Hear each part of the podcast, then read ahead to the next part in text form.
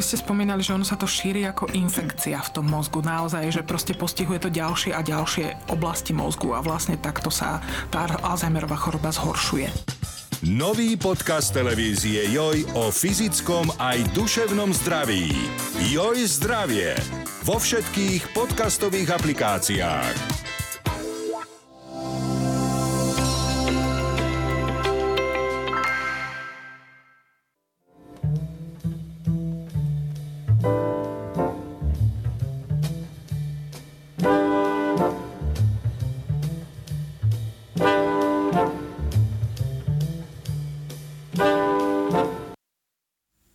Ahoj Peter. Ahoj Arpad. A vítam aj našich divákov a poslucháčov a diváčky a poslucháčky. Vlastne to je tvoja replika, e,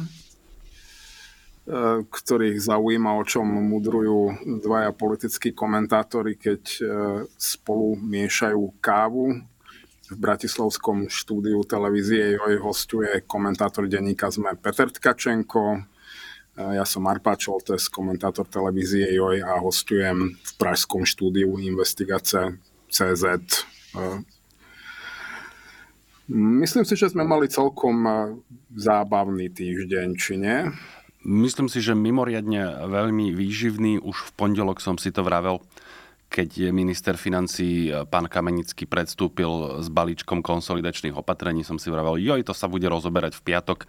No a potom sme mali ešte výživný aj zvyšok týždňa, pretože eh, koalícia sa príliš eh, nerozpakovala s tým, ako idú meniť pomery v prokuratúre a ďalších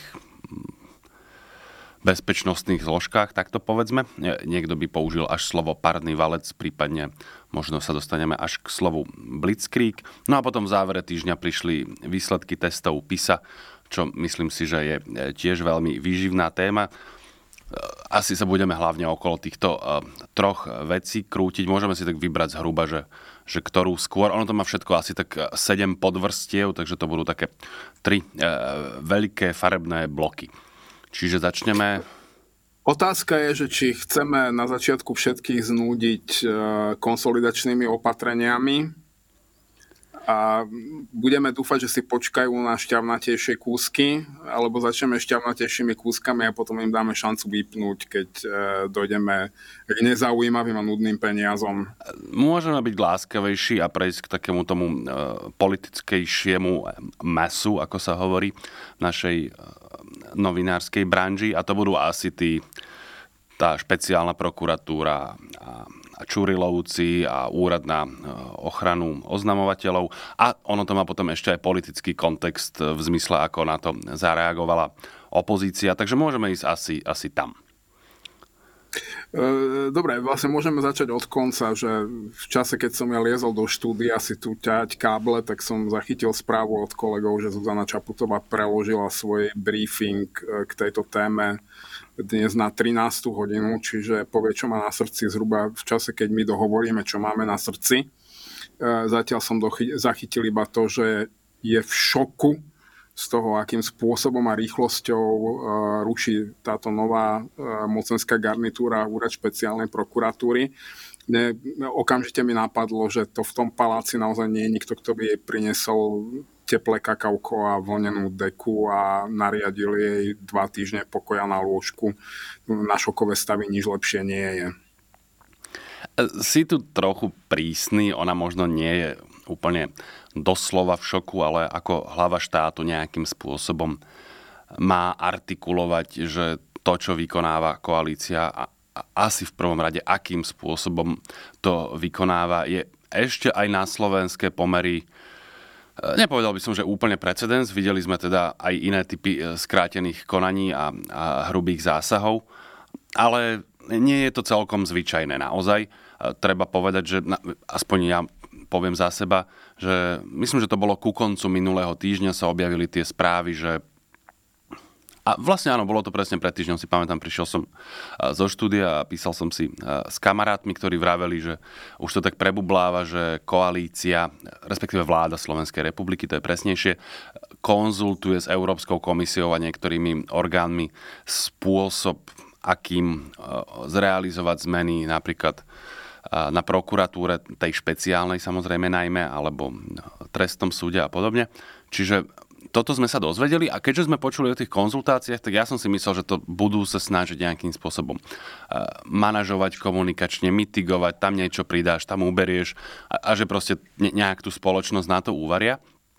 Tak som to ja predpokladal a že proste takto to vyhodili, naozaj to bolo v priebehu Teraz si nepamätám presne. Nebolo to na Mikuláša, že zasadala vláda? Je, je to možné, že 6. decembra a tam vlastne sa vylial celý tento balík zákonov aj s tými skrátenými le- legislatívnymi konaniami.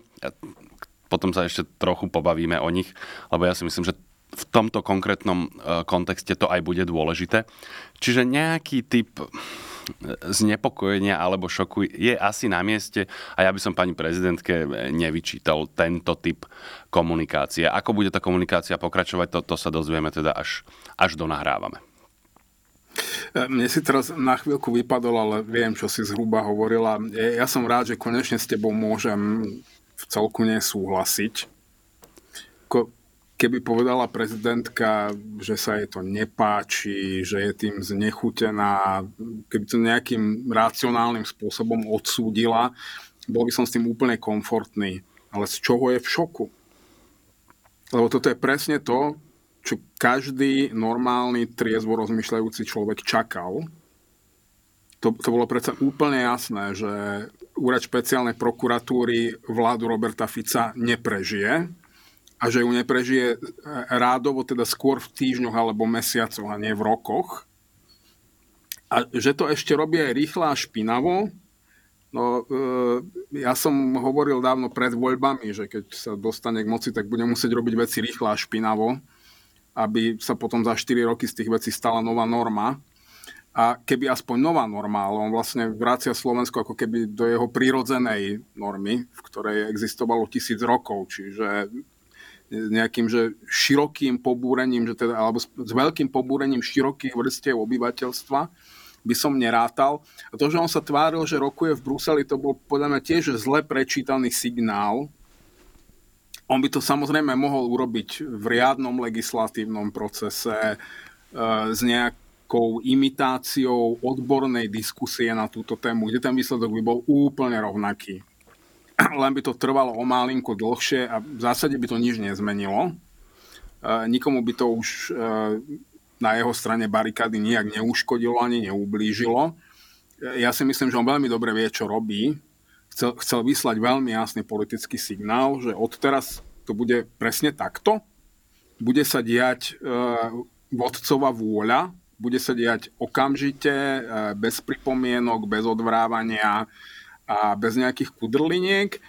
A podľa mňa tie rokovania so zahraničnými partnermi mali presne ten charakter, že máte na výber, chcete demokraciu na Slovensku alebo nerušenú prácu treba na Ukrajine. Lebo môžem vám do toho pravidelne hádzať vidly, alebo nemusím. Sem tam urobíme nejaký menej voňavý politický kšeftík niekde v ústraní, kde to môj volič neuvidí že v niečom vám aj vyjdem v ústrety a vy mi láskavo nebudete kafrať do toho, čo ja si robím doma. Odkiaľ by som začal? Lebo tu mám asi tiež viacero vrstiev, s ktorými by som nesúhlasil. Asi trochu z kraja, že ty si povedal, že, že vracia Slovensko do jeho prirodzenej podoby, v ktorej existovalo tisícročia. Ja, ja viem, že to myslíš v takom eh, širšom zmysle, ale aby to teda aspoň za seba sa vymedzím, aby to, keby to niekto pochopil, takže neexistencia špeciálnej eh, prokuratúry znamená prvotno pospolnú spoločnosť. To tak nie to je. Predpokladám, vravím, že, že si to tak nemyslel, ale že keby to tak náhodou niekto pochopil, proste špeciálna prokuratúra môže a nemusí existovať. Akože to, to nie je tak, že krajina, ktorá nemá náš typ špeciálnej prokuratúry, je nejaká Jamahíria. Nech sa páči. E, toto treba podľa mňa veľmi dôkladne vysvetliť a vďaka, že si otvoril tento bod, si pamätá, že s čím všetkým potom nesúhlasíš, lebo e, vôbec zmysel týchto špeciálnych súdov a prokuratúr je u nás úplne zle chápaný. Ich existencia svedčí o tom, že sme Jamahíria. To, totiž toto nie sú atribúty právneho štátu. E, keď ty zriadiš nejakú že špeciálnu prokuratúru alebo špecializovaný súd ako štát, ty vlastne nahlas hovoríš, že nedôveruješ svojim riadnym inštitúciám, ako je normálna prokuratúra, nor, normálny súdny systém, že dokážu bojovať so systémovou korupciou alebo organizovaným zločinom, preto zavádzaš nejakú špecializovanú inštitúciu, ktorá má byť od nich nezávislá, lebo im neveríš. A teraz jedno, že či im neveríš, že to nedokážu urobiť, alebo že to nechcú urobiť, že, že už povedzme zločina korupcia prerástli aj do súdov a do prokuratúry a preto sú nepoužiteľné. Ale ty deklaruješ, že tie tradičné inštitúcie toto už nedokážu urobiť.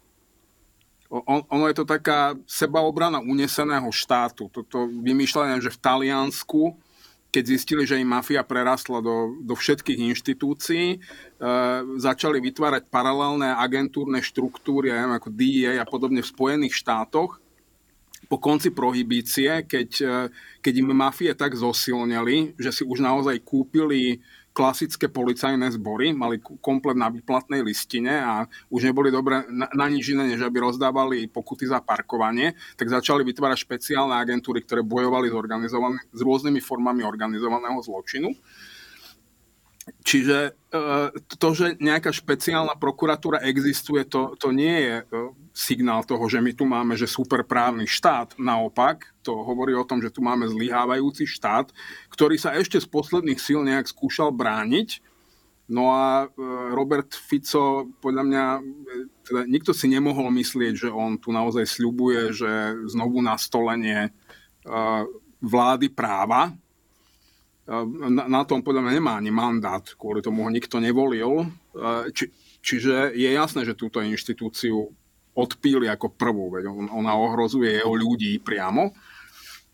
A ona teraz pri všetkých výhradách, ktoré mám povedzme k Danielovi Lipšicovi, ktorý si fakt mohol zvážiť e, skôr ako E, veľmi neskoro ponúkol svoju vlastnú hlavu, aby zachraňoval inštitúciu, že toto si mal premyslieť predtým, ako sa do nej e, lakťami, kolenami na silu dral, že väčší balík konfliktov záujmov si tam nemohol už privliesť naozaj nikto iný na Slovensku ako on, vzhľadom na to, že čo tam tá, pro, tá špeciálna prokuratúra riešila za kauzy. Ale zase tá špeciálna prokuratúra tu existuje nejaké 20 ročia a bola veľmi úspešná v tom, čo robila. Uf, tam by som, to si odložím ako ďalší typ výhrady. Tá špeciálna prokuratúra napríklad e, Robertovi Ficovi počas jeho troch funkčných období e, príliš neprekážala, čiže nejaký typ problémov tam asi bol, vieš, že ona naozaj úspešne e, dokázala v podstate dať zapravdu Robertovi Kaliňákovi, že kriminalita na najvyšších politických poschodiach neexistuje, takže ju nie je možné stíhať. Ja rozumiem, že ty si skôr eh, myslel také tie Uh, Bežné mafie. Bežnejšie mafie, áno, áno. V tomto zmysle to, to asi sedí, že ona vedela keby kohabitovať s tou vládnou mocou, takže v tomto smere si uh, robila prácu a rozumela, som, ako sa má správať, aby si ju mohla robiť aj naďalej. Že uh, keď lebo u nás je problém samotný systém prokuratúry. To je naozaj ten stalinský model prokuratúry, ktorý nebol dizajnovaný na to, aby presadzoval spravodlivosť, to bol nástroj perzekúcie. A my ho tu máme stále v tom pôvodnom dizajne a, a každá jedna vláda, ktorá tu bola od vzniku Slovenskej republiky, sa to mohla pokúsiť zmeniť kompletnou reformou systému prokuratúr, tak ako si v Českej republike zaviedli štátne zastupiteľstva namiesto prokuratúr, ktoré majú veľmi odlišnú štruktúru, hlavne v tom, že tam ten generálny prokurátor nie je, že feudálny pán celej prokuratúry, ktorý môže konať podľa ľubovôle a rozhodovať v podstate arbitrárne a nezodpoveda sa absolútne nikomu, každá jedna vláda, ktorá tu kedy bola, to mohla zmeniť. Žiadna z nich nemala ambíciu ani to skúsiť, lebo to v zásade všetkým vyhovovalo. Myslím si, že tú špeciálnu prokuratúru zriadili presne na to, aby sa zbavili toho hrubokrkého, násilného, organizovaného zločinu, ktorý tu vypipla Vladimír Mečiar a, a, a po ktorom bolo treba vyčistiť. Ale nikdy to nebolo mienené, že by, nedaj Bože, mala špeciálna prokuratúra ohrozovať e, záujmy politických elít, e, bez ohľadu na to, ktorá strana bola práve pri moci. A to, to je aj problém, že keď ty do takéhoto systému uh, zavedieš ďalšiu inštitúciu s prívlastkom špeciálna, ty nič nevyriešiš lebo je to stále podľa toho istého sovietského dizajnu, čiže stačí tam posadiť nejakého doktora Kováčika a nevyšetrí nič. Nič, čo by nemala. To som aj rád, že si túto tému e, otvoril, pretože poviem k nej niečo, hneď ako dopoviem. Ja ešte sa vrátim e, k tej prezidentke. E, podľa mňa hovorím, ty, ty si že príkry, že použila slovo šok, dobre, tak mohla použiť nejaké iné, ale chcela tlmočiť a artikulovať že toto je proste vážny problém, majme sa na pozore a poďme niečo robiť.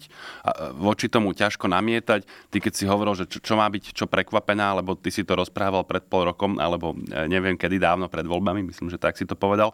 Veď v poriadku, ale zase nie všetci e, musia s tebou súhlasiť, nie všetci môžu byť e, s tým nejak vnútorne stotožnení, proste mohli mať iné očakávanie a, hovorím, aj keď nemusí byť, že, že doslova šokovaná, proste vybrala si e, túto verbálnu e, figúru. E, nemyslím si, že, že toto je nejaký typ problému. Naozaj Zuzanu Čaputovú nepodozrievam teraz z toho, že je niekde paralizovaná v paláci a, a meravá, šokovaná, e, s búšiacim srdcom sa neprítomne pozerá do nebies. Toto si nemyslím, že tým chcela povedať toto chcela tým naozaj e, povedať, že toto je e, vážny problém a treba s tým niečo politicky robiť. A predpokladám, že dneska ešte niečo dopovedala e, k tomu ďalej. Toto sa my dozvieme, až z tohto štúdia odídeme. A čo sa týka tej štruktúry prokuratúry. Ja sa neodvážujem meritórne hodnotiť, ako majú prokuratúry vyzerať alebo nemajú vyzerať ale úplne sedí to, čo si vravel, že žiadna vládna moc s tým vlastne nikdy nič e, neurobila. A tá posledná, ktorá nastupovala teda pred touto, a to znamená tá, tá ústavná väčšina s Igorom Matovičom na čele, ona mala naozaj poprvé jednoznačný mandát a podľa mňa aj záväzok z volieb e, niečo s tým urobiť, zreorganizovať to tak, aby, aby tie inštitúcie boli čo najvýkonnejšie a napríklad imúnne voči politickým zásahom. Oni aj o reformách všeličo rozprávali. A, a, a ja som bol veľmi zvedavý, že ako to bude vyzerať. A nakoniec reformy dopadli tak, že oni si zvolili svojich ľudí do čela tých starých jestvujúcich inštitúcií a, a tvárili sa, že to sme ale zreformovali. Čo? Máme tam teraz že Žilinku a, a Lipšica. Teraz bokom od toho, že tie osoby, e, čo si o nich myslíme alebo nemyslíme, ale proste toto oni vydávali za reformu. Ja som na to pozeral, že aha, takže toto ste zreformovali, takže keď tam príde niekto iný, tak si s tým zase môže robiť, čo chce, tak ako, e, tak ako vy. No a, a takto nejako to dopadlo, čiže v nejakom zmysle toto, čo sa deje, je aj nejaký hriech. Podľa mňa tá predchádzajúca vládna moc tým, že mala tú ústavnú väčšinu, naozaj to mohla zásadným spôsobom zreformovať a upraviť a dať tomu nejaké ústavné poistky. Napríklad Robert Fico by teraz so 76 hlasmi nemohol robiť tento typ zmien, no ale môže. Čiže to na margo tej bývalej vlády, to podľa mňa e, nebolo by dobré obísť, ale dobre, už sa stalo a teraz sme e, v tejto situácii. Teraz sa dostanem k ďalšej výhrade, výhrade, ktorú som mal, keď si vravel, že že ten výsledok by bol rovnaký bez ohľadu na to, či by to robil takto rýchlo alebo pomalšie. Toto si ja vôbec nemyslím. Ja, ja si myslím, že toto je z jeho strany chyba a dokonca na viacerých frontoch. Jeden bude ten politický, lebo videli sme, ako rýchlo sa dokázal sformovať e, odpor občiansky. To, to podľa mňa na Slovensku nie je maličkosť, že to bolo vlastne v priebehu pár hodín. Opozícia zorganizovala tú demonstráciu, kde boli tisícky ľudí, čo podľa mňa naozaj v Bratislave nie je málo. A to je prvý deň, hej, ešte sa vlastne nič poriadne nedeje. Čiže, ale samozrejme s tým tá koalícia, keď to navrhovala, rátala, hej, že, že bude niekto hučať na ulici, ale veď to si aj nemusíš šímať. Ale nie zanedbateľné je to tempo aj z hľadiska práva.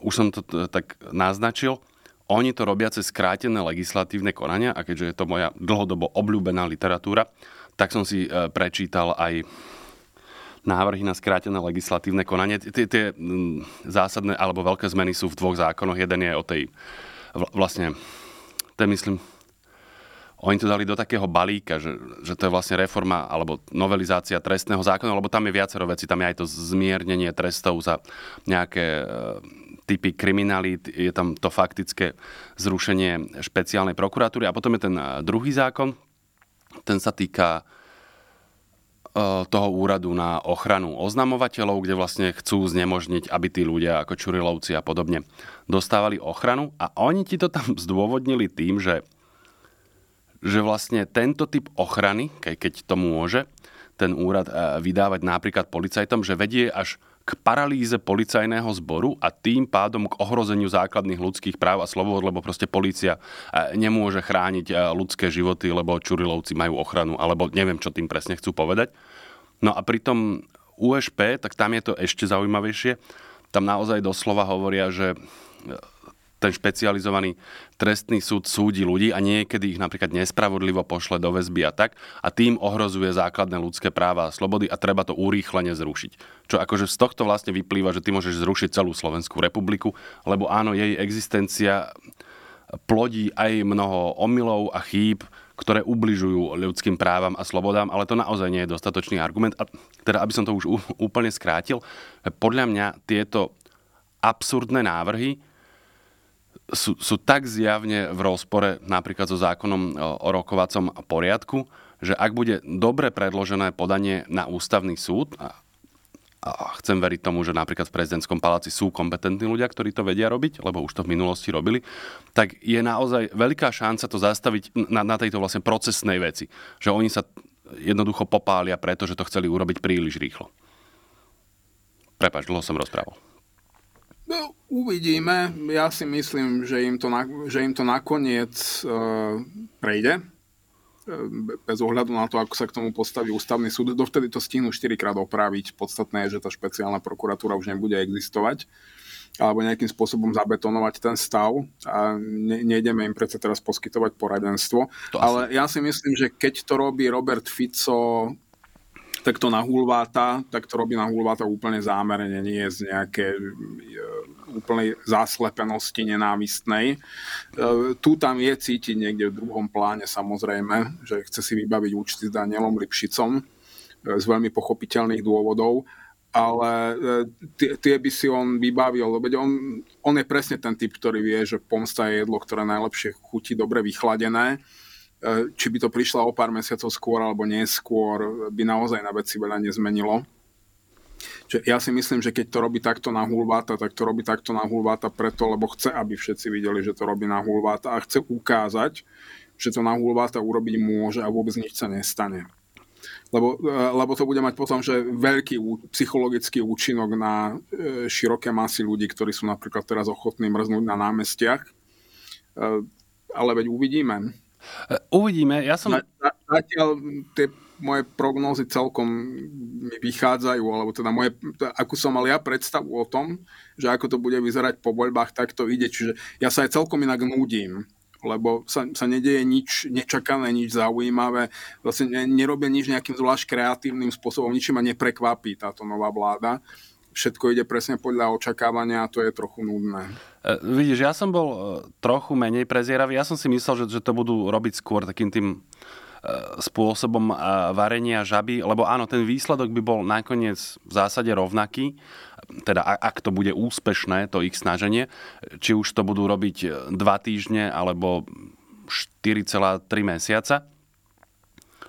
A preto som si myslel, že, že to radšej urobia vlastne pomalšie, budú ako predstierať nejakú debatu, no vlastne, že postupne nás nejak uvaria a, a nie je vlastne aj ťažké nájsť úplne legitímne argumenty, prečo chceš zrušiť e, špeciálnu prokuratúru alebo špecializovaný trestný súd. To naozaj nie je také náročné. To nie je tak, že, že keď ty si predstavuješ e, túto e, systém orgánov činných trestných konaní bez týchto inštitúcií, tak si nejaký temný zlosin. To tak akože nie je, to, to nie je férová argumentácia. Akurát pri Robertovi Ficovi a e, jeho družine vidíme, že naozaj oni to nerobia teda s pohnútkami e, vylepšiť a, a vyčistiť ten systém, aby sme tu nemali nejakú dualitu a neporiadky. Nie.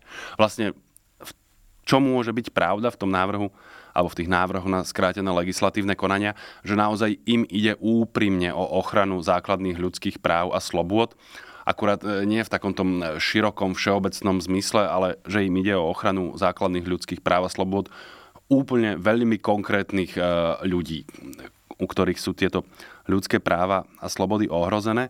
No a čo sa týka toho, že prečo to tak robia, ja som nad tým rozmýšľal a, a vyšlo mi, že je to vlastne nejaká stratégia, ono to má aj, aj, aj vo vojenských doktrínach nejaké názvy, hej, že keď Američania vpadli do Iraku, tak sa tomu hovorilo, že to je tzv. stratégia shock and awe, hej, ako, ako to nazve, že šok a úžas, alebo niečo také, že ty vlastne paralizuješ toho súpera, ktorý proste po, po nejakej, že, že tam príde proste obrovská presila a ty sa vlastne nezmôžeš na žiadny odpor. Ale presne táto stratégia má riziko v tom, ke, keď tá druhá strana ten odpor prejaví a, a ten šok and on sa proste zasekne. A vtedy aj ten útočník vlastne mm, ako to povedať, on zostane vlastne slovo paralizovaný je prehnané ale, ale, ale a bezradný v, v nejakej chvíli. Hej, on si myslí, že to proste prerazí a bude vybavené a to je jeho plán, lebo už vlastne moc ďalší nemá. A, a teraz toto, keď sa mu kolečko poláme, napríklad na tom ústavnom súde, alebo neviem kde presne, a, lebo tých prostriedkov je, pomerne veľa. Hej, tá opozícia vie aj proste to blokovať, môžeš tlačiť aj z ulice, z parlamentu, Môžeš sa rôznymi spôsobmi usilovať a ono sa to môže proste e, niekde zadrhnúť. A tá koalícia, ona má že 79 hlasov. Tam aj, aj nevie, že či náhodou niekto váhavejší a kolísavejší neodpadne. Ja neviem, že sa to stane, ale že toto nie je proste taký ten... E, stále to nie je ten Ficov valec 83-kový, vieš. E, vidím, že sa usmievaš nad mojou naivitou, veď, veď dobre, len hovorím, že toto sú rizika tohto postupu. No a potom som sa dozvedel takú klebetu, že nie, že by si to Robert Fico vybral túto cestu, ale že jednoducho v zásade musí, pretože vo veľmi krátkom čase sú naplánované súdne pojednávania, kde ľudia kde by nemuseli dobre dopadnúť ľudia, ktorí sú mu veľmi blízki a on má veľmi silné dôvody chrániť ich základné ľudské práva a slobody. Čiže že tá odpo- ja to neviem potvrdiť, naozaj je to taká e, klebeta, ale teda, že toto nie je cesta, ktorú on by si vybral, ale vlastne bol k nej prinú, prinútený v úvodzovkách samozrejme. E, pri tom, ako dlho trvajú súdne procesy, e, si nemyslím, že táto klebeta obstojí v skúške racionality ale veď dobre, veď ani on nemusí konať racionálne, alebo jeho ľudia sa môžu cítiť pod tlakom a byť ohrození, tak dajme tej klebete nejakých 30% šancu na úspech. E, ja si v skutočnosti myslím, že pred nimi je obrovský kus roboty, nielen technicky, e, urobiť čo treba a to, pardon, naozaj to som písal opakovane ešte za vlády Igora Matoviča, alebo teda respektíve Eduarda Hegera, že keď Robert Fico uchopí znova moc, tak musí urobiť vlastne tri základné veci. Lebo to, lebo to nie je kvantová fyzika a už to urobili inde a funguje to. A to je, že zlikvidovať vlastne systém spravodlivosti, alebo teda šliapnúť mu na krk, šliapnúť na krk slobodným médiám a šliapnúť na krk nejakej otvorenej občianskej spoločnosti, neziskovkám, mimo vládkam, nazvi si to ako chceš, občianskému sektoru. A presne to robí. A bolo jasné, že to musí urobiť rýchle.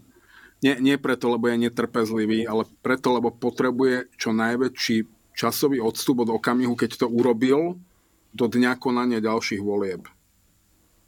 Lebo vieme, ako funguje pamäť slovenského voliča on nemá 12 rokov na to, aby pomaly varil žabu, tak ako to robil Viktor Orbán. On to musí urobiť rýchle, špinavo, tvrdo a potom nech sa deje vôľa Božia za tie ďalšie 3 roky tak zglajšaltuje spoločnosť, že v ďalších voľbách už nebude mať žiaden problém.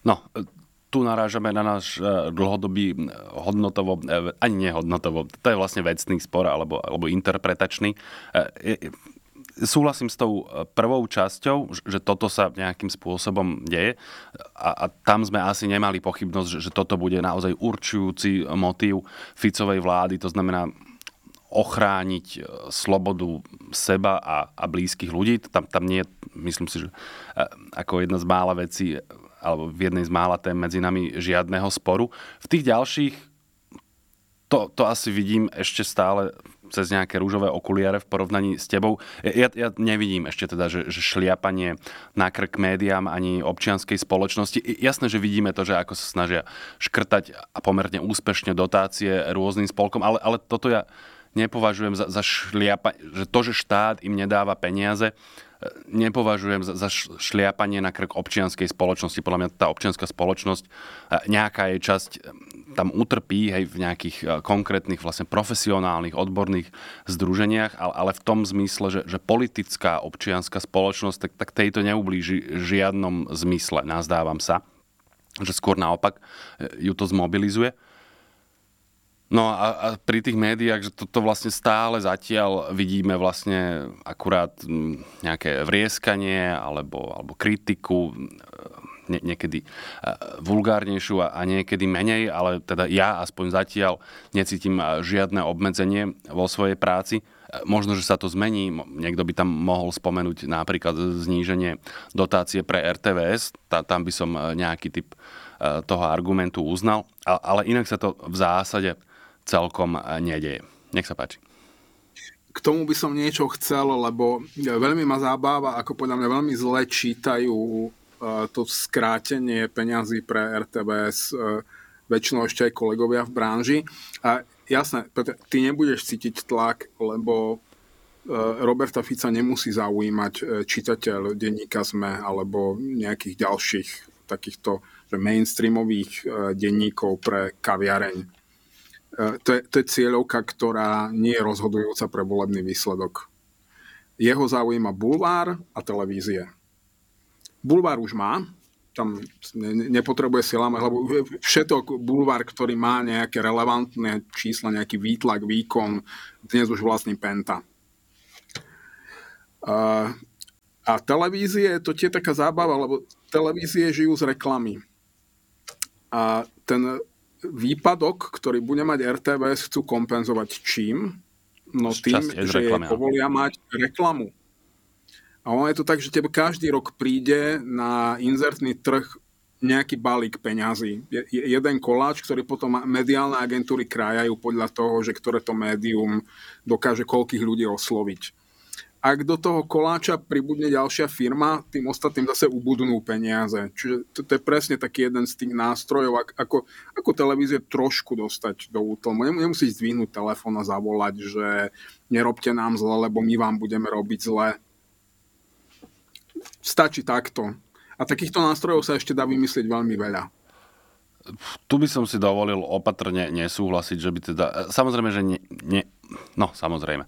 Pripúšťam, že nejaký typ e, výpadku pre komerčné televízie to môže znamenať, ale teda, že by práve RTVS e, bola ten žralok a šťuka na inzertnom trhu, ktorá pridusí ostatné komerčné médiá, to by som bol opatrnejší v tejto interpretácii. Až by som povedal, že by mi to ani príliš nenapadlo. Skôr, že budeme tá RTVS treba sa aj, aj problém naplniť tú kvótu, ktorú im e, tam chcú predpísať. Ale ešte som mal e, jednu tému e, k tejto prokurátorskej, respektíve k tým, k tým legislatívnym zmenám vo veci OČTK.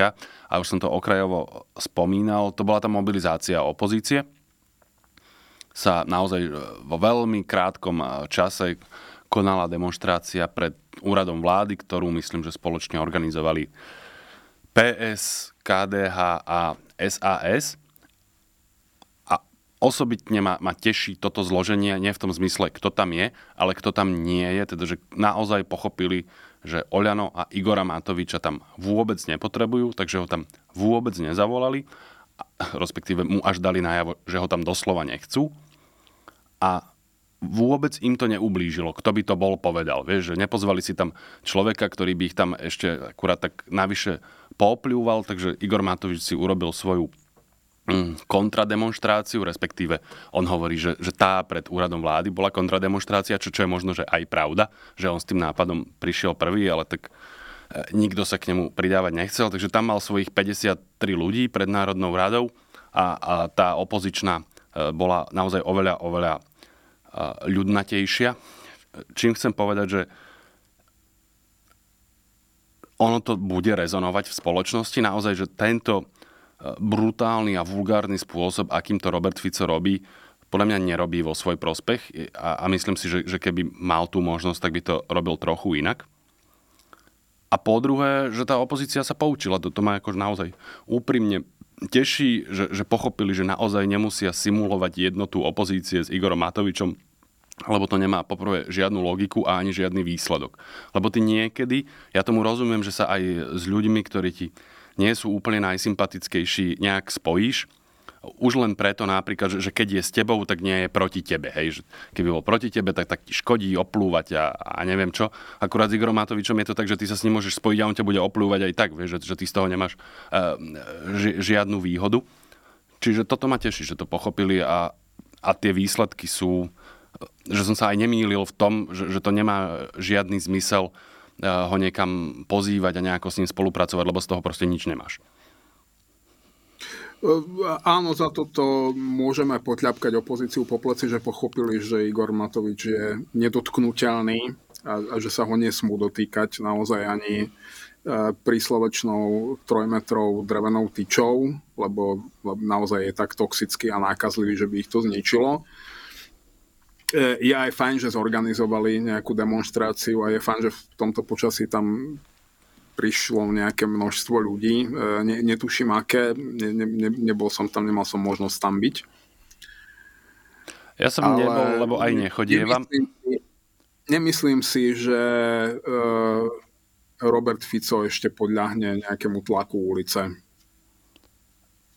Tlaku ulice samotnej nie, ale hovorím, to, to má byť jedna zo, zo súčastí nejakého väčšieho celku, ktorý mu e, jednoducho bude komplikovať e, život. A, a podľa mňa týchto komplikácií on by sa radšej mm, vyvaroval, ale z nejakých dôvodov sa rozhodol ísť touto cestou, veď nakoniec môžeš mať pravdu aj ty v tom zmysle, že on ten odpor zlomí a my zostaneme, alebo to opozičné spektrum zostane vlastne také ponížené, potupené, obarené a vlastne rezignované, že dobre, snažili sme sa, a čo výsledok nula, no tak e, na budúce pôjdeme radšej na ryby, alebo neviem čo presne. Samozrejme, že aj to môže byť výsledok, ale skôr si myslím, že riskuje výsledok, ktorý sa mu bude menej páčiť. A, napríklad môže sa výrazne menej páčiť napríklad takému Petrovi Pellegrinimu, ktorému podľa mňa on komplikuje e, šancu na zvolenie za prezidenta, ak teda predpokladáme, že do toho pôjde, čo ja by som si dovolil predpokladať. Ja si myslím, že Peter Pellegrini pôjde do prezidentských volieb, ale si myslím, že prezidentské voľby môže vyhrať Petrovi Pellegrinimu len Robert Fico, on ich sám za seba nevyhrá e, stačí sa pozrieť e, na to, ako, ako sa mu darilo s hlasom, lebo jednoducho nikdy, nikdy nemal odvahu sa postaviť na nejakú stranu, stále bol váhavý, vajatavý. Jednoducho Slovensko nie je krajina, kde si e, ľudia zvolia za hlavu štátu e, váhavého zbabelca, alebo teda človeka, ktorý vyzerá ako váhavý zbabelec Čiže Robert Fico bude musieť urobiť veľký kus práce, aby ho do toho paláca dostal. A neviem, či bude plne motivovaný, pretože on sa v zásade zbaví Petra Pellegriniho, či v tých prezidentských voľbách vyhrá alebo prehrá. To už ideme trochu ďaleko, ale dobre. K tomu som myslím, že tiež písal nejaký typ textu, že vlastne už Peter Pellegrini už tým svojim rozhodnutím ísť kandidovať za prezidenta nie, že by, by som doslova povedal, že vyriekol or, ortiel smrti nad hlasom, ale výrazne mu skomplikoval život a vlastne povedal, že ten projekt môže aj nebyť, lebo naozaj to, to si asi nebudeme nič navrávať, proste tá strana a ten projekt pri najmenšom v tejto fáze bez Petra Pellegriniho nemá jednoducho zmysel, veď to je strana Petra Pellegriniho a, a myslím, že sa ani nikto príliš e, netváril, že to je inak. No a keď tento zakladateľ a hlavná až skoro jediná tvár tej strany odíde, tak ona čo, vieš, že, že na, na čo existuje a, a keď neodíde, tak stále zostane vysieť vo vzduchu to, že ja, ja som vlastne vnútorne ten odchod absolvoval, alebo bol som ochotný to urobiť. Čiže áno, tá strana v tomto zmysle do veľkej miere stráca právo na existenciu a bude mať čo robiť, aby v nejakým spôsobom prežila. Myslím, že ty by si až dopovedal, že je zbytočné, aby sa o to usilovala, lebo už je to vlastne vybavená vec. Prepač, že hovorím trochu za teba.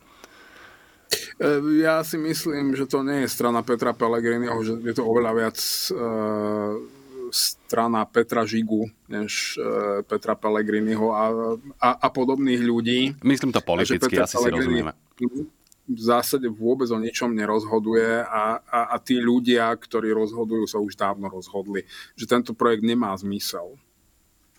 Na, na, na, na čo by futrovali peniaze do niečo, čo naozaj... To bol startup, ktorý, ktorý nevyšiel.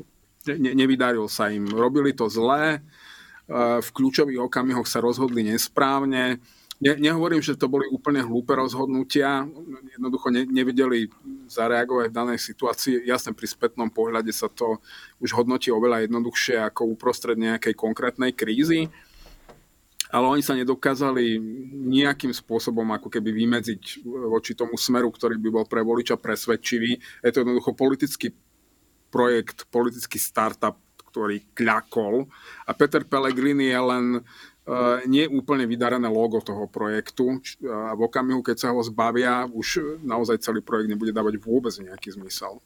Eh, dobre, možno logo, ak chceš, môžeme použiť toto, ale v zásade sme si no. rozumeli, že, že to tvár proste toho projektu. Dobre, myslím si, že môžeme už teda na tú nudnú, nezaujímavú tému, kde ide len o peniaze a to je konsolidačný balíček, ktorý predstavil nie, ja som ešte chcel jednu vec, eh, ktorú si ne, neodpustím pri, eh, pri tej téme rušenia úradu špeciálnej prokuratúry. Eh, my sme ju načali a potom nedokončili, a to boli tie reakcie zahraničia, že tu teraz všetci nejak očakávajú, že fú, že Európska komisia, ona povie Robertovi Ficovi, že toto teda nie, to, toto nesmiete urobiť a my na vás budeme zlí, keď to urobíte. Čo je podľa mňa veľmi naivné očakávanie, lebo e, pri pohľade Európskej komisie, ktorá má už obrovský problém s Viktorom Orbánom, s tým, ako blokuje pomoc Ukrajine, e,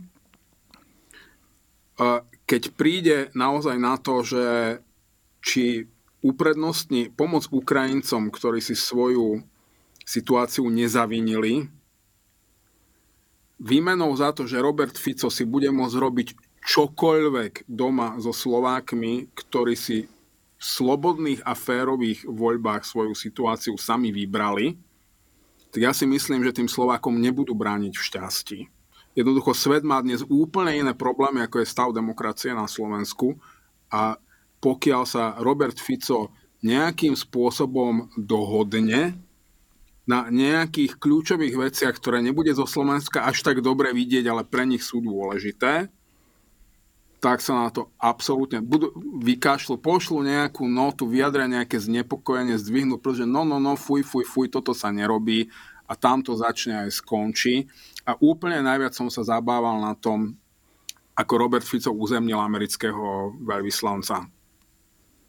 Ako, ja som sa naozaj nahlas smial, pretože americký veľvyslanec sa veľmi intenzívne tlačil do jeho priazne v domnení, že keď prejaví veľmi veľa dobrej vôle, tak e, určite Robert Fico bude prihliadať na americké záujmy. A hrozne e, s ním včera akože Robert Fico, tak akože naozaj z pohľadu nejakej diplomácie, on v podstate odkázal, že drž hubu a nepchaj rypak do mojich vecí. Odkázal to veľmi súrovým a drsným spôsobom a bolo, bolo to hrozne zábavné.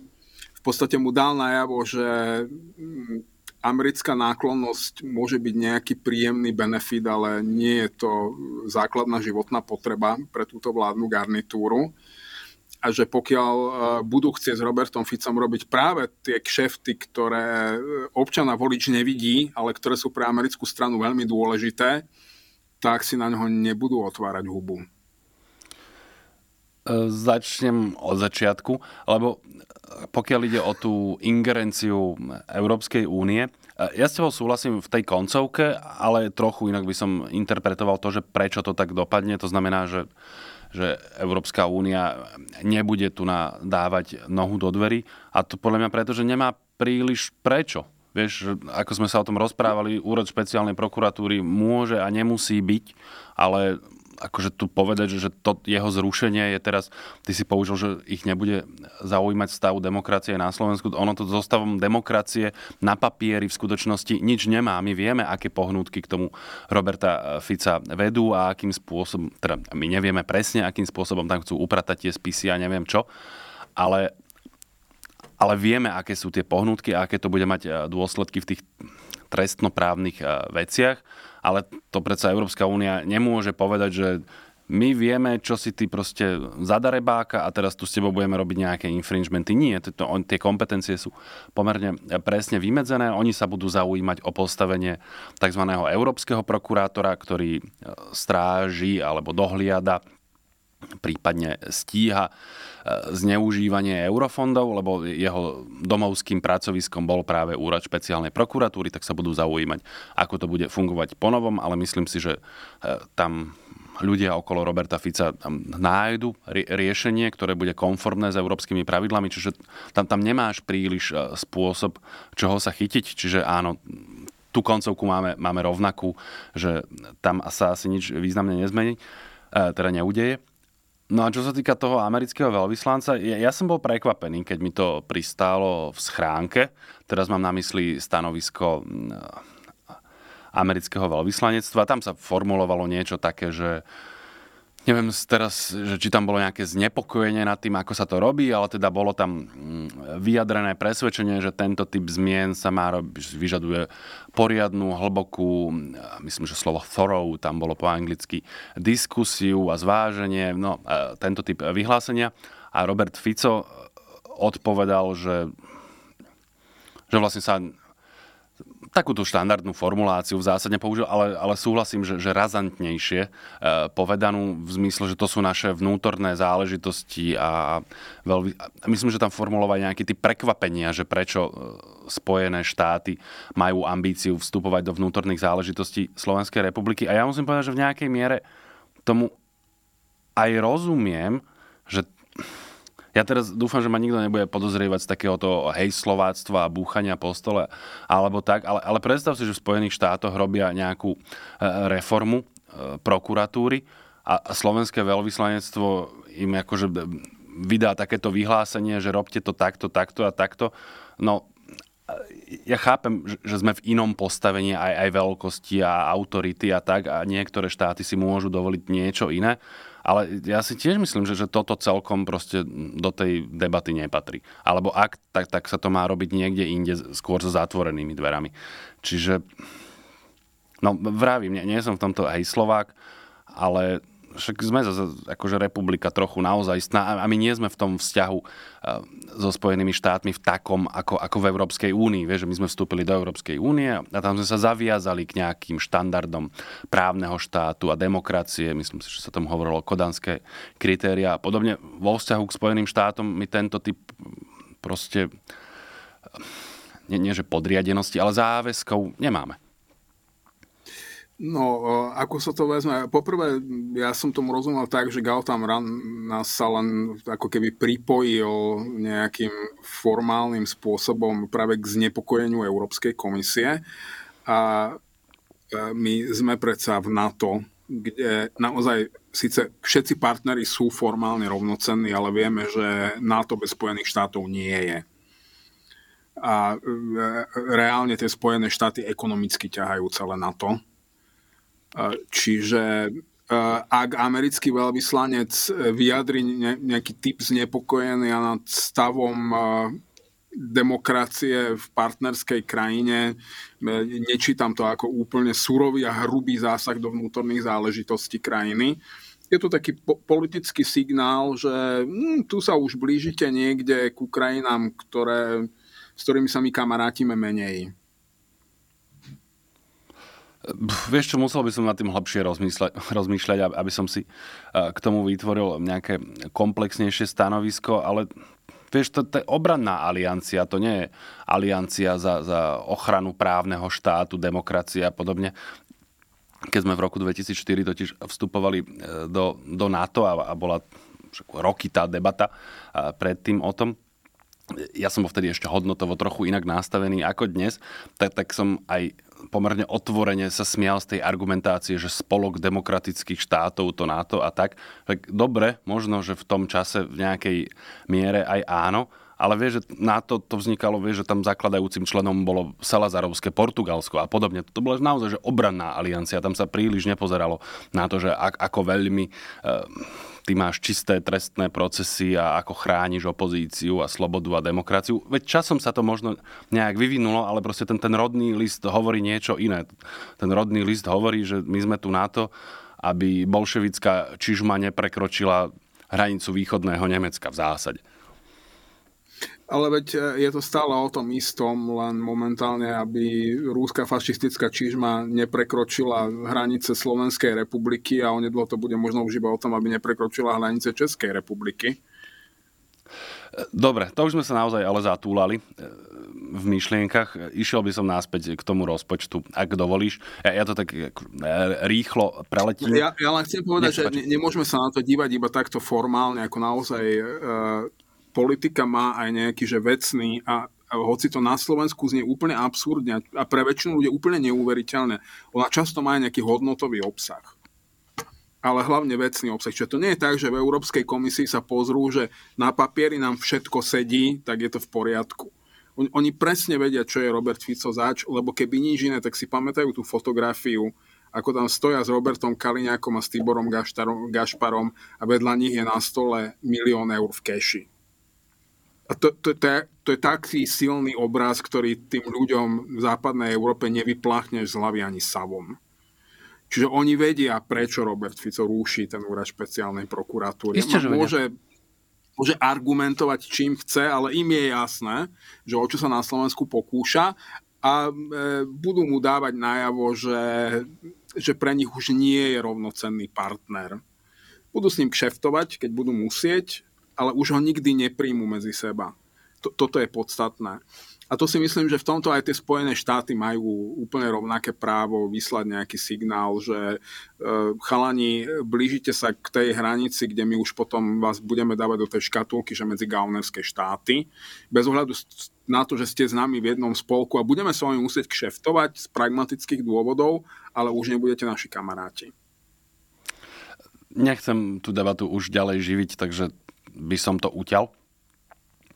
Čiže môžeme ísť e, k tomu rozpočtu, respektíve rozpočtovým opatreniam. Rozpočet sme ešte stále nevideli, ale to, aby hm, neprekročil isté neprekročiteľné hranice, sa pán Kamenický ako minister financí a zvyšok koalície usilujú dosiahnuť naozaj celou batériou e, riešení, ktoré majú koľko priniesť? 2 až 3 miliardy? To, na, naozaj, že, že je tam toho veľa na, na rôznejších opatrení. Zaujímavých je tam, neviem, čo by som tak uh, vytiahol, som si urobil niekoľko poznámok.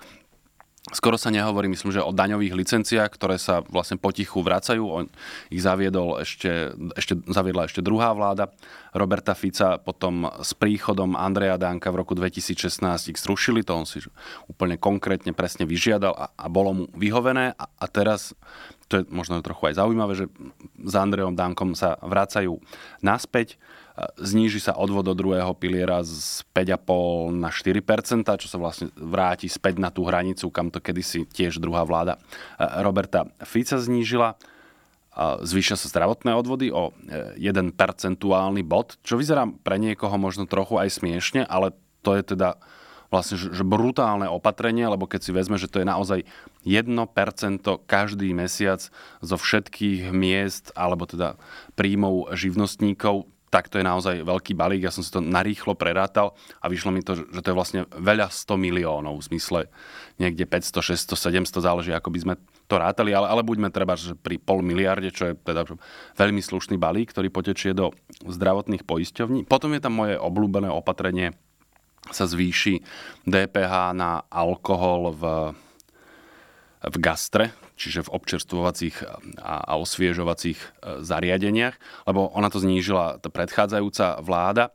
Myslím si, že to bolo inak takto narýchlo, že, že práve pred rokom, keď sa schváloval posledný rozpočet Igora Matoviča, tak cez nejaký pozmenujúci návrh znížili DPH v gastre z 20 na 10% a teraz to vracajú z 10 na 20, ale teda iba na alkoholické nápoje, čiže v preklade pivo by malo pomerne razantne zdražieť. No a je to kritizované, že sú vlastne tie opatrenia že absolútne jednostranné. Že e, si vláda internalizovala e, svoj záväzok, že sa nedotkne e, toho, čo oni nazývajú sociálnym štandardom a nejaké výdobytky. To znamená, že nezrušili ani neznížili žiaden typ ani tých hlúpejších transferov, ktoré zaviedla napríklad či už tretia Ficová, alebo prvá Matovičová, alebo druhá Hegerová vláda, hoci by tam priestor bol. Dokonca aj ten 13. dôchodok, ktorý chceli nejakým takým úsporným spôsobom riešiť. Sme sa tu o tom rozprávali, že vlastne ten rodičovský dôchodok e, presunú k tomu Vianočnému, ešte tam niečo pridajú a vyjde to. Tak keď ľudia vrešťali, že neviem, čo je na tom všetko zlé, tak povedali, dobre, my sme tam chceli vyhodiť 200 miliónov, nepáči sa vám, vyhodíme tam 500. No a potom všetky tie peniaze musia získať niekde inde. A aby som to teda skrátil, myslím si, že pred týždňom sme sa tu rozprávali o stave verejných financií na Slovensku a, a ja som hovoril, že respektíve tak nejak sme dospeli k tomu, že, že bude veľmi zaujímavé, či tá vláda nejakým presvedčivým spôsobom vyšle aspoň signál, že si uvedomuje hĺbku problému a ak si uvedomuje, či aj teda e, príde s nejakými riešeniami, ktoré aspoň v nejakej miere ten problém riešia. A ja musím teraz povedať, že na obidve by som, povedal, by som odpovedal, že áno, Samozrejme dlhodobo ja si myslím, že tento typ konsolidácie je škodlivý. Má, máš rušiť tú nárokovú stránku, lebo, lebo to ťa proste časom zomelie, osobitne pri dôchodkoch, ale pri najmenšom krátkodobo to podľa mňa bude fungovať, lebo tých peňazí naozaj natečie do rozpočtu veľa. Ja sa veľmi nerád púšťam do dobrodružstva ekonomického myslenia, pretože o ekonomii toho viem hrozne málo.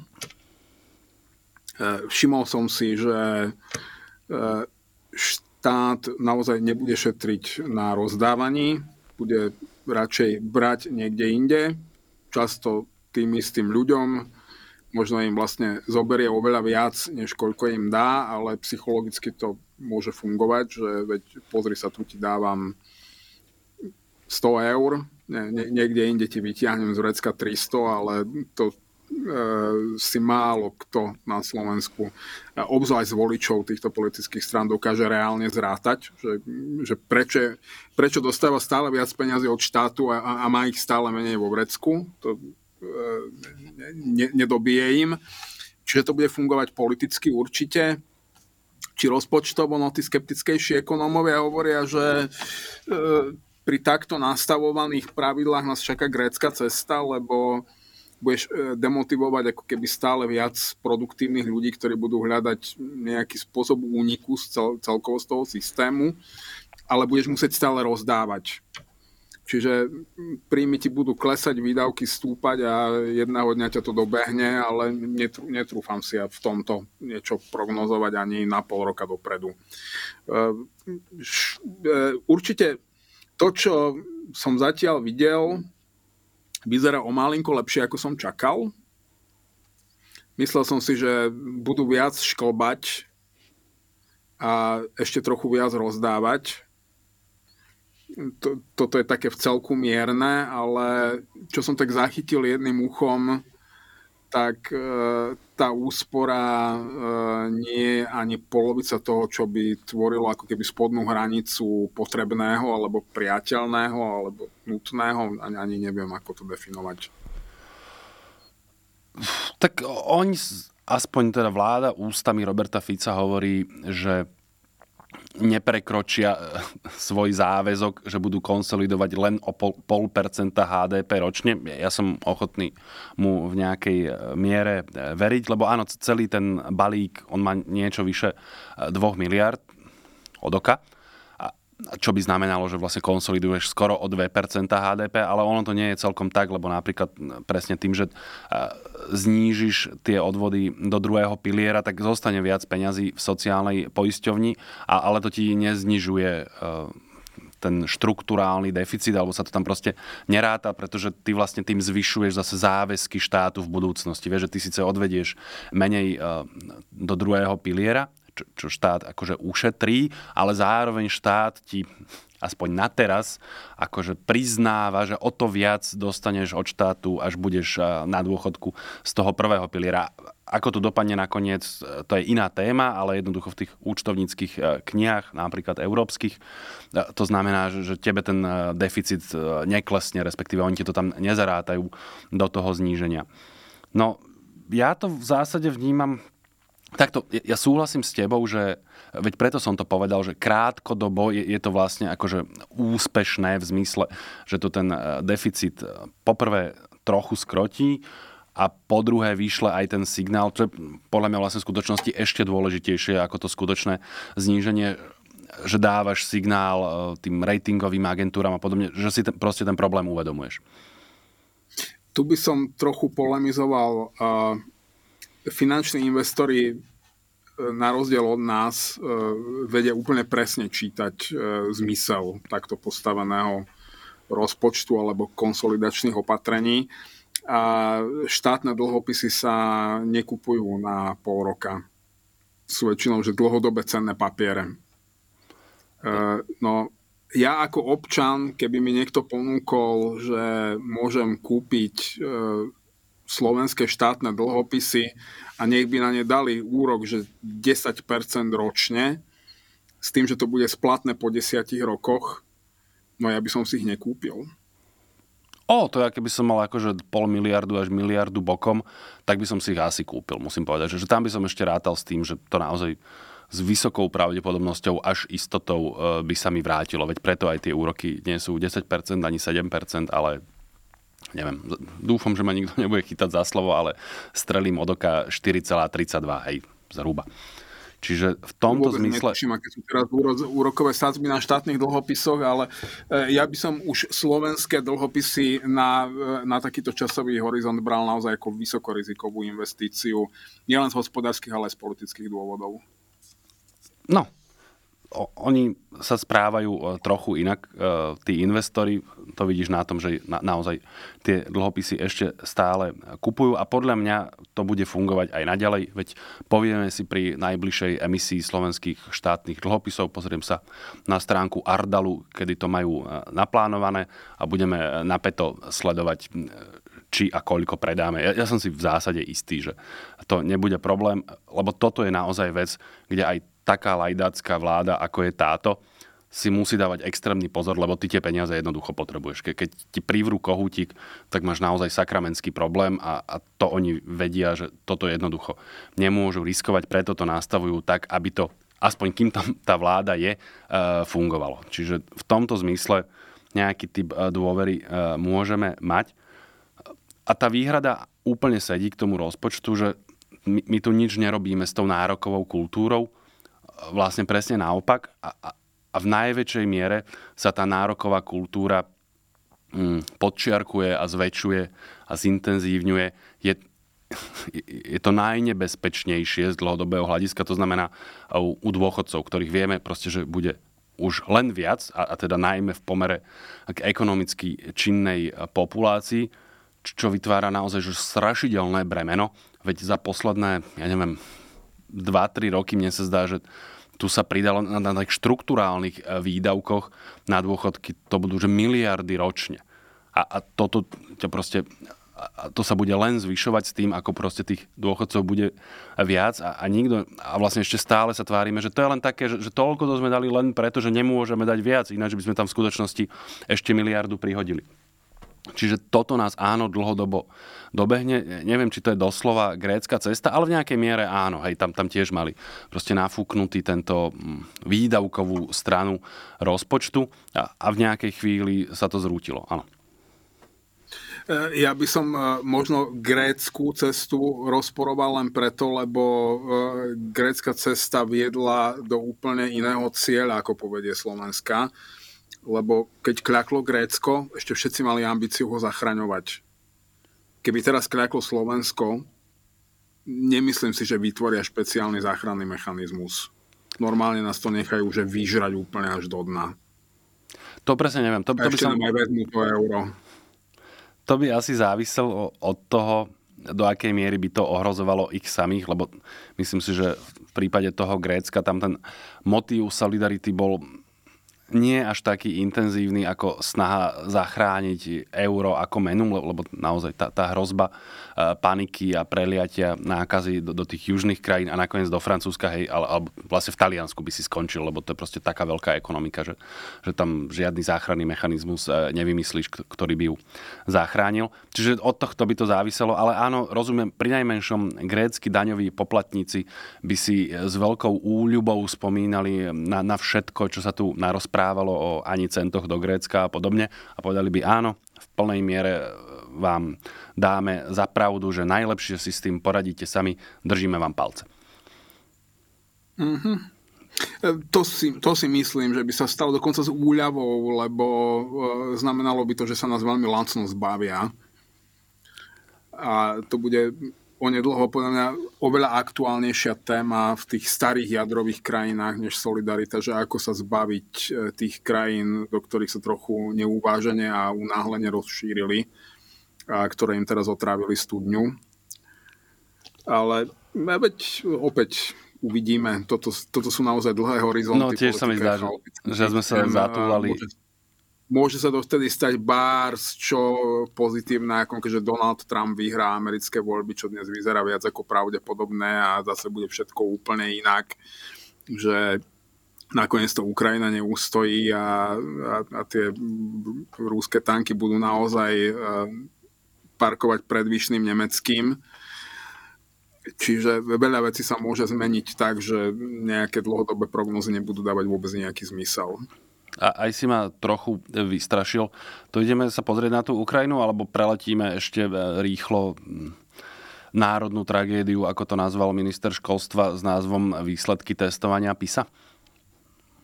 Tak tie výsledky testovania PISA, ja nie som odborník na školstvo a netrúfam si to celé analyzovať, niečo som si k tomu prečítal, niečo som si k tomu popočúval. Mňa v zásade na tom baví ten podiel funkčne negramotných jedincov v populácii, a ja mám len jednu otázku, že je toto zlyhanie alebo naplnený cieľ? Pretože toto je optimálny volič ľudí, ako je Robert Fico, alebo Andrej Danko, alebo vlastne ktokoľvek e, s ambíciami vládnuť autoritársky a e, informovať verejnosť prostredníctvom občianských médií. Je to zlyhanie, ale s dôsledkami, ktoré ľudí ktorí napríklad dnes vládnu, e, žiadnym spôsobom e, netrápi. Vieš, e, ja nemám rád túto interpretáciu, hej, že politici, zaned, tí zlí politici zanedbávajú školstvo, aby si tam vychovali akože náhlúplých voličov. To by sme naozaj im prisudzovali príliš veľa ako keby nejakého strategického umu a oni naozaj sa, sa nepozerajú na tieto horizonty, že teraz tomu prváčikovi dáme takýto, takýto zlý šlabikár a za 12,5 roka on nám to tam hodí vo voľbách 31. októbra 2047. Hej, to, to, myslím si, že, že takto to nefunguje. Je to jednoducho takéto, že lajdáctvo a lahostajnosť, lebo to školstvo v skutočnosti nikoho až tak príliš e, nezaujíma. E, nechcem povedať, že vôbec nezaujíma, alebo že nie je to pre ľudí priorita, ale vždycky väčšina ľudí to má tak nejak odložené, že áno, treba, je to dôležité. Vieš, to je ako keď si vravíš, že mal by si športovať alebo, eh, alebo prestať fajčiť alebo niečo také. Uvedomuješ si to, áno, dáš tomu akože úplne zápravdu, ale nakoniec to nejak zanikne pod náporom nástojčivejších priorít. Takže takto nejako eh, to dopadá. Mňa tam, ak si mám vybrať jednu vec, nech sa páči. E, ja vám chcem povedať, že e, samozrejme v tomto s tebou úplne súhlasím. Tam sú dva faktory. To, to, to čo hovorí, že to vlastne nikoho nezaujíma, áno, ja si myslím, že obrovská časť slovenských rodičov, ktorým by na vzdelaní malo záležať, vnímajú školu ako takú, nazvime to, že šatňu života. Že ideš niekam, ja neviem, na plaváreň alebo do posilky alebo niekam, alebo teda, že skri, skrinku v tej šatni života že odložíš si tam šaty, oni si takto do škôl odkladajú deti, aby mohli ísť do práce. Ja som dokonca... A že čo s nimi v tých školách robia, je im v zásade jedno, nejaký papier decko vysedí, akú robotu mať bude, nejak, nejak sa životom pretlčia. Vôbec nerozumejú ako keby hodnote kvalitného vzdelania, lebo ani oni ho nikdy ani okolo neho neprešli. To je jedna vec. A druhá, že politikov to absolútne nezaujíma z jednoduchého dôvodu výsledok sa neprejaví do najbližších volieb, ani keby si dokázal urobiť hĺbkovú reformu slovenského školstva, ktorá by bola nepričetne drahá, neviem, kde by na ňu vzali peniaze, ale aj keby si ju urobil, že v prvom mesiaci vládnutia neprejaví sa nejaký výsledok do konca volebného obdobia vôbec, len niekde inde budú chýbať všetky tie peniaze, ktoré si do toho napchal. Čiže ono je to, je to politická samovražda, ktorú môže urobiť len štátnik alebo autokrat, ktorému z nejakého záhadného dôvodu záleží na vzdelaní populácie a vie, že to bude najbližších 30 rokov. Pobral si mi veľa frkov, ktoré používam, lebo áno, ja som a niektorí ľudia sa aj urazili, čo ma v zásade potešilo, ale, ale rád používam ten frk, že školy sú niečo ako detenčné centra, ktoré existujú v životnom hospodárskom záujme e, nielen tých rodičov, ale aj republiky ako celku, lebo proste v tom detenčnom centre tam ti postráža dieťa, e, dieťa alebo deti a ty zatiaľ môžeš tvoriť hodnoty, ktoré zasa štát zdaní a, a môže existovať. Čiže to jeden frk, druhý, druhý som mal ten, že presne, že mne sa zdá, že ten tlak od rodičov nie je, a to je nejaká taká, že psychologická už záležitosť, vieš, lebo ty keď hovoríš, že, že treba to zmeniť a inak a tak, ty vlastne tým rodičom odkazuješ, že vás to učili vlastne nie dobre a vy nie ste moc dobrí a bystrí ľudia. A to vlastne ľudia počúvajú neradi. Oni skôr povedia, no ja som dostal toto a pozri, tu som, žijem, čo som snad sprostý. No, tak nepovieš mu, že no áno si.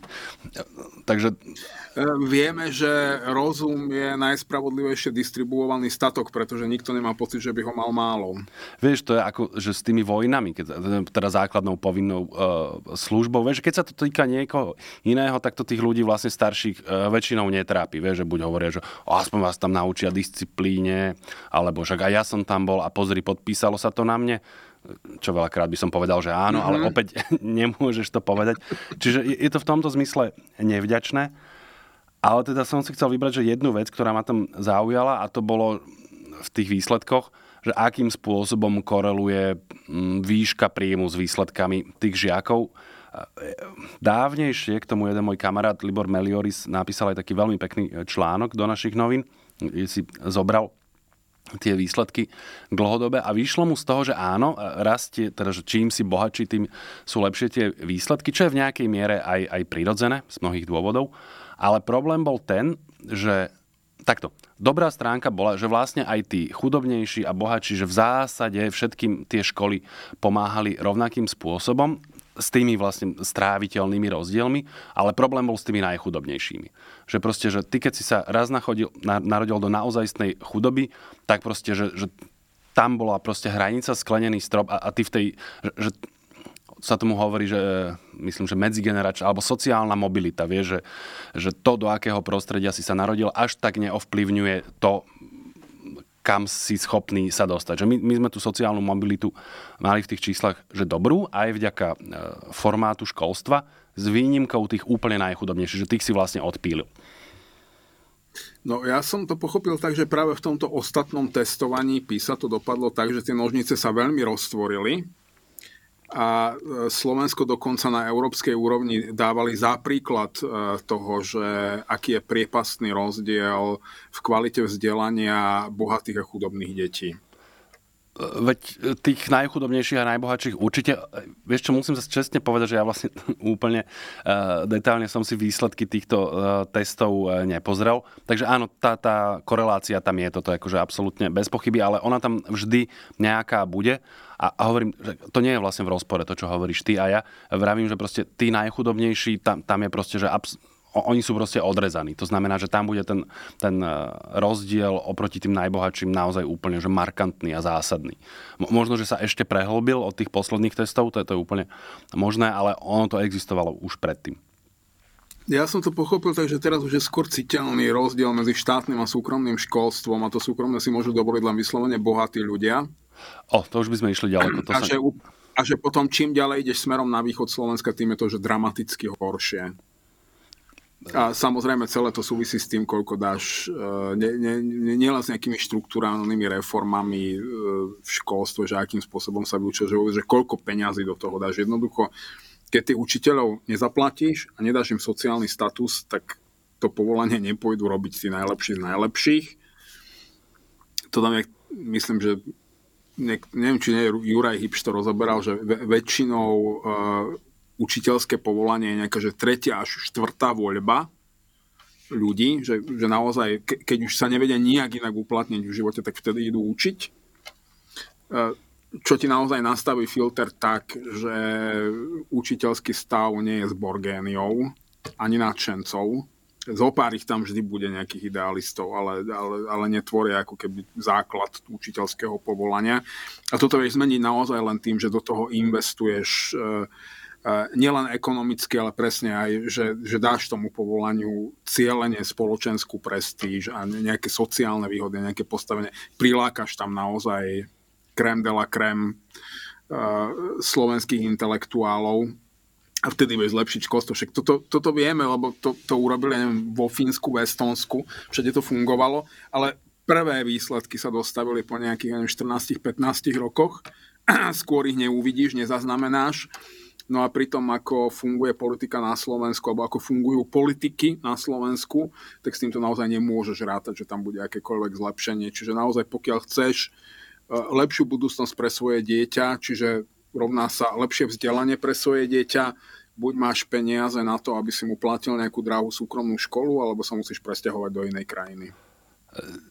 Už ideme k úplnému záveru, tak ja vlastne len, len potvrdím to, čo ty vravíš, že áno, to vlastne aj v kontexte toho rozpočtu sme sa o tom rozprávali. Napríklad tento rok dávame na dotácie na energie 1 až 4 miliardy, čo je proste naozaj strašne veľa peňazí. Keď si čo proste preješ, hej, však áno, to, tým domácnostiam to v nejakej miere urobí dobre, ale to nie je vec, ktorá nejak zásadným spôsobom ti skvalitní, že len ti o niečo príjemnejšie, namiesto toho, aby si to napríklad niekam investoval o tých e, investíciách do dôchodkov, to sme sa rozprávali, to máš zase výšku, dokonca niekoľko miliard už, e, dobre, no, zostaňme pri miliarde, hej, že o koľko sa navýšili tie výdavky.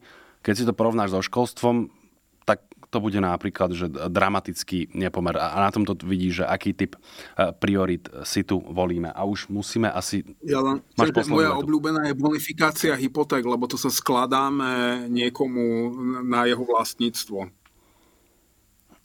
Tak ale vieš, ja som si čítal návrh na skrátené legislatívne konanie a tým ochraňujeme jeho základné ľudské právo na bývanie alebo čo si také, čo tam z Európskej sociálnej charty vytiahli. Vieš, že to treba okamžite a hneď schváliť. E, myslím to Tak ironicky, právo na vlastníctvo je ľudské právo vlastne, čiže to je v poriadku. A papieri to obstojí určite. Dobre, ja už musím ísť e, k dobrej správe, ktorá už bude vlastne nudná, čo ma teší. Chladný že mám si. Tento typ... si, priznám sa. To samozrejme e, tiež, a ty mi môj rožok nezieš. Liverpool no teraz opäť... žiaľ nie. Liverpool opäť vyhral. Mal, mal som si ho zdrápniť, kým som mal šancu. Máš smolu, kamarát. No hovor. Čiže ešte raz to poviem, že Liverpool opäť triumfálne vyhral, dokonca až 2-0, takže už je len na dva body, teda vlastne udržal si len e, dva body stratu na Arsenal a ešte lepšia správa je, že City prehralo, to znamená, že je hlboko v poli porazených. To znamená, naše nádeje spoločné na víťazstvo Liverpoolu v Premier League naďalej žijú, čo ťa isto teší. Uh, mne je to síce srdečne jedno, ale toto, milí diváci a poslucháči a... Diváčky a poslucháčky. Bola dobrá správa na záver, pretože dobré správy môžeme očakávať naozaj len vo futbale, aj to len pokiaľ sa bude dariť týmom, ktorým fandí Peter Tkačenko. A pokiaľ si s nami chcete pokaziť predvíkendovú náladu, tak na budúci týždeň môžete opäť. Dovidenia, do počutia. Ja budem dovtedy, ako na ihlách. thank you